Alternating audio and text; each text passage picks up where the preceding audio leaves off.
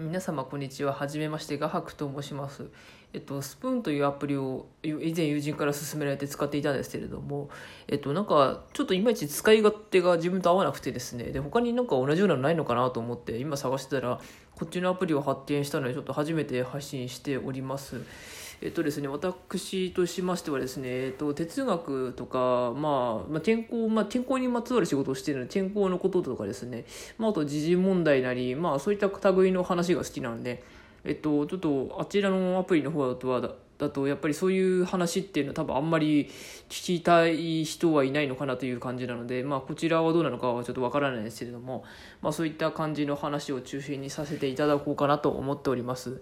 でちょっとすいません、なんせせっかちなんでちょっと滑舌悪いのはつぶつ突っ走っていくので、ちょっと何言ってるかわからないところがあるかもしれませんが、ちょっと徐々に注意して直していきたいと思っておりますので、まあ、何卒皆さんよろしくお願いいたします。えー、でですね、えー、っと何しましょうかね。まあ、今ははちがつさんじゅうにちということでですね、えー、と非常に今日も暑いですね。えー、と北海道とか北日本の方では今日は少し冷たい風が入ってきて天気も悪いそうなんですけれども、今日ですね、私の住んでいるエリアでもまあ非常にさんさんとですね、日が降り注いでおりまして、非常にいい気温をしております。で、あまりにも天気がいいので、ちょっと外に出かけたいなと思ったんですけれども、とてもじゃないが外に出かけれる気温ではないので、ちょっと今引きこもっている状態でございます。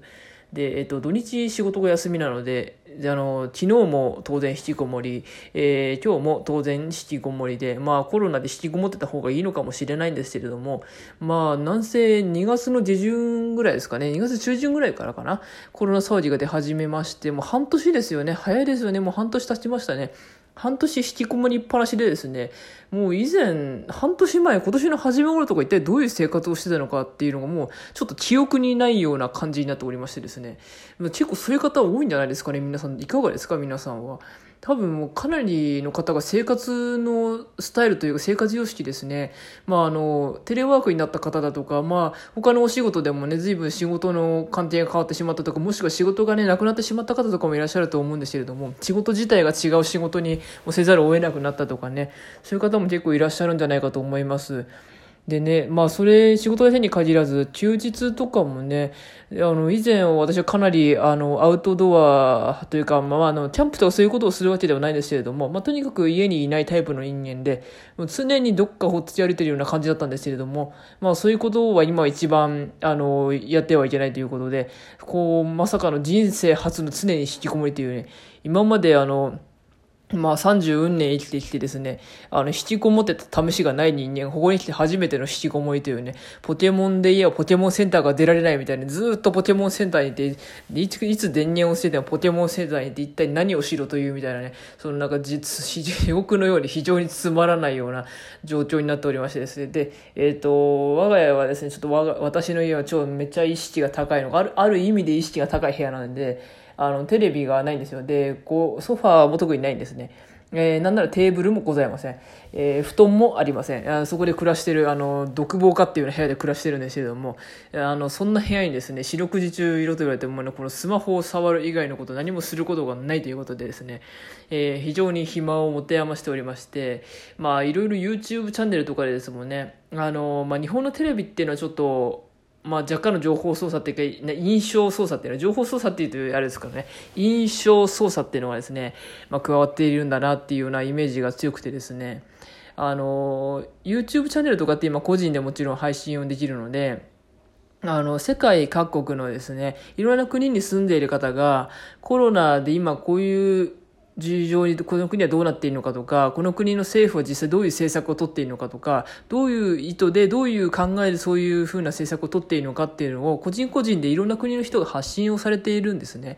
で、まあそれを見つつちょっと勉強して、まああの、最近で言うとあれですね、ブラジルとスウェーデンってかなりコロナ禍で特殊な政策を取っている国、国の代表だと思うんですけれども、あの、その中でですね、スウェーデンのですね、えっと、スウェーデン移住チャンネルさんっていう、あの、男性の方がやっているチャンネルがあるんですけれども、そちらのチャンネルがですね、非常にあの、参考になりまして、スウェーデンが、えっと、一体どういうあれで、さ、あの、考えをもとに、まあ、あの、ロックダウンをしないのか、で、あの、まあ、はちじゅっさい以上の人は延命をしないと。で、あの、実際、あの、ごせんにん以上の方が亡くなっているのかな。まあ、日本に比べたら随分死者はななじゅうばいぐらい多いのか、日本の人口に当てはめると。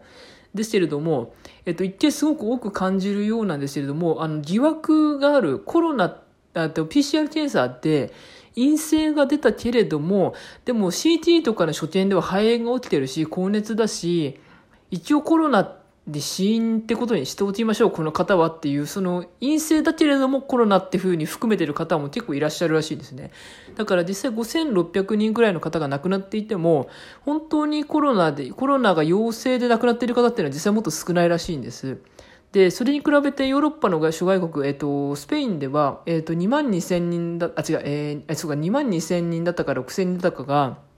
えっと、修正してよんまんにんに大幅に増えているということで、まあ、正確な、その、亡くなった方のカウントっていうのはその国に任せられているという、まあ、当たり前ですよ。そういう現状がありますので、その国がどういうふうなカウントの仕方をしているのかでもやっぱりその随分変わってくる。で、スウェーデンはかなりその、まあ、しっかりとカウントして精度もかなり高いということで、おそらくその人数が出ている。まあ、おそらくアフリカの途上国だとそれすらももう亡くなっている方が実際もっと多くても、今そんなに実際亡くなってないということになっておりますけれども、まあ多分分かってないだけでもっと多いのかもしれないですね。もうあの国だといろんなね、感染症だとか、まあ飢餓とかそういう問題もありますし、ちょっと実際に死因を特定できるような余裕はもうそもそもないの、ないのだと思われますので、まあ行ったことないんで何とも言えないですけれども、まあ、そういう可能性が高いのかなっていうふうには感じてしまいますよね。えっと、まあ、そういった感じなので、まあそういった、あの、チャンネルを、まあ、よほど暇な、私と同じような、あの、ものすごく暇な方がいらっしゃいましたら、一度見ていただけると、あの、少し、スウェーデンに対する印象とか、まあ、日本のね、この、なんて言うんでしょうかね、や、闇の部分っていうのかな。まあ、そういうちょっと、うん、表に出てはいないような部分もちょっと見え隠れしてしまうことはあるんですけど、まあ、でも知っとくことは重要、知るっていうことはすごく重要なことですので、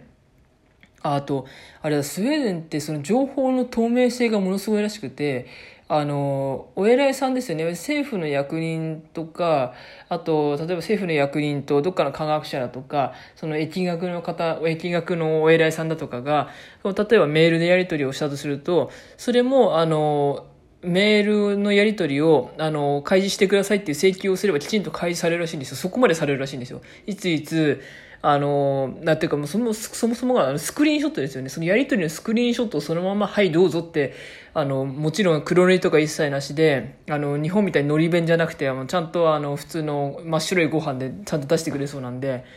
あの、そういったところもすごいですよね。あとで、コロナの情報とか細かいのも国民が、あの、いつでも、どこでも、誰でも無料でネットにつなげば見れますよ、みたいな。で、その情報を引用してグラフ作ってもいいですよ、みたいな。もうとにかく情報が透明性。もう日本みたいに特定秘密保護法って何年か前できましたよね。あれもなんか最近全く話題に上らないですけれども、特定秘密保護法一体何を守られちゃってるのか。ね、何を、ま、何が守られてるのかすら私ら、私たちはわからないという、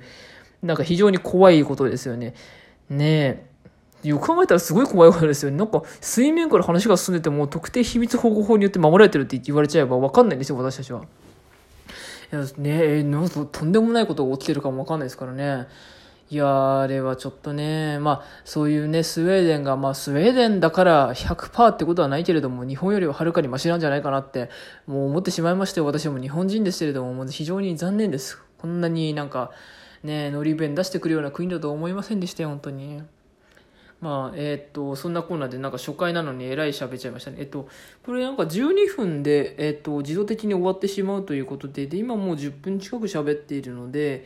えっと、これで一回配信を終わりにしたいと思います。で、私ちょっとまだこれ使い方はよく分かっておりませんで、なんかよく、あの、分からないことしてしまったらすいません。とりあえずなんかまた、あの、とりあえず一人暮らしで何も喋ることもないので、あの、ちょいちょいベラベラおしゃべりしていくと思いますので、えー、皆様何卒よろしくお願い申し上げます。ではありがとうございました。失礼いたします。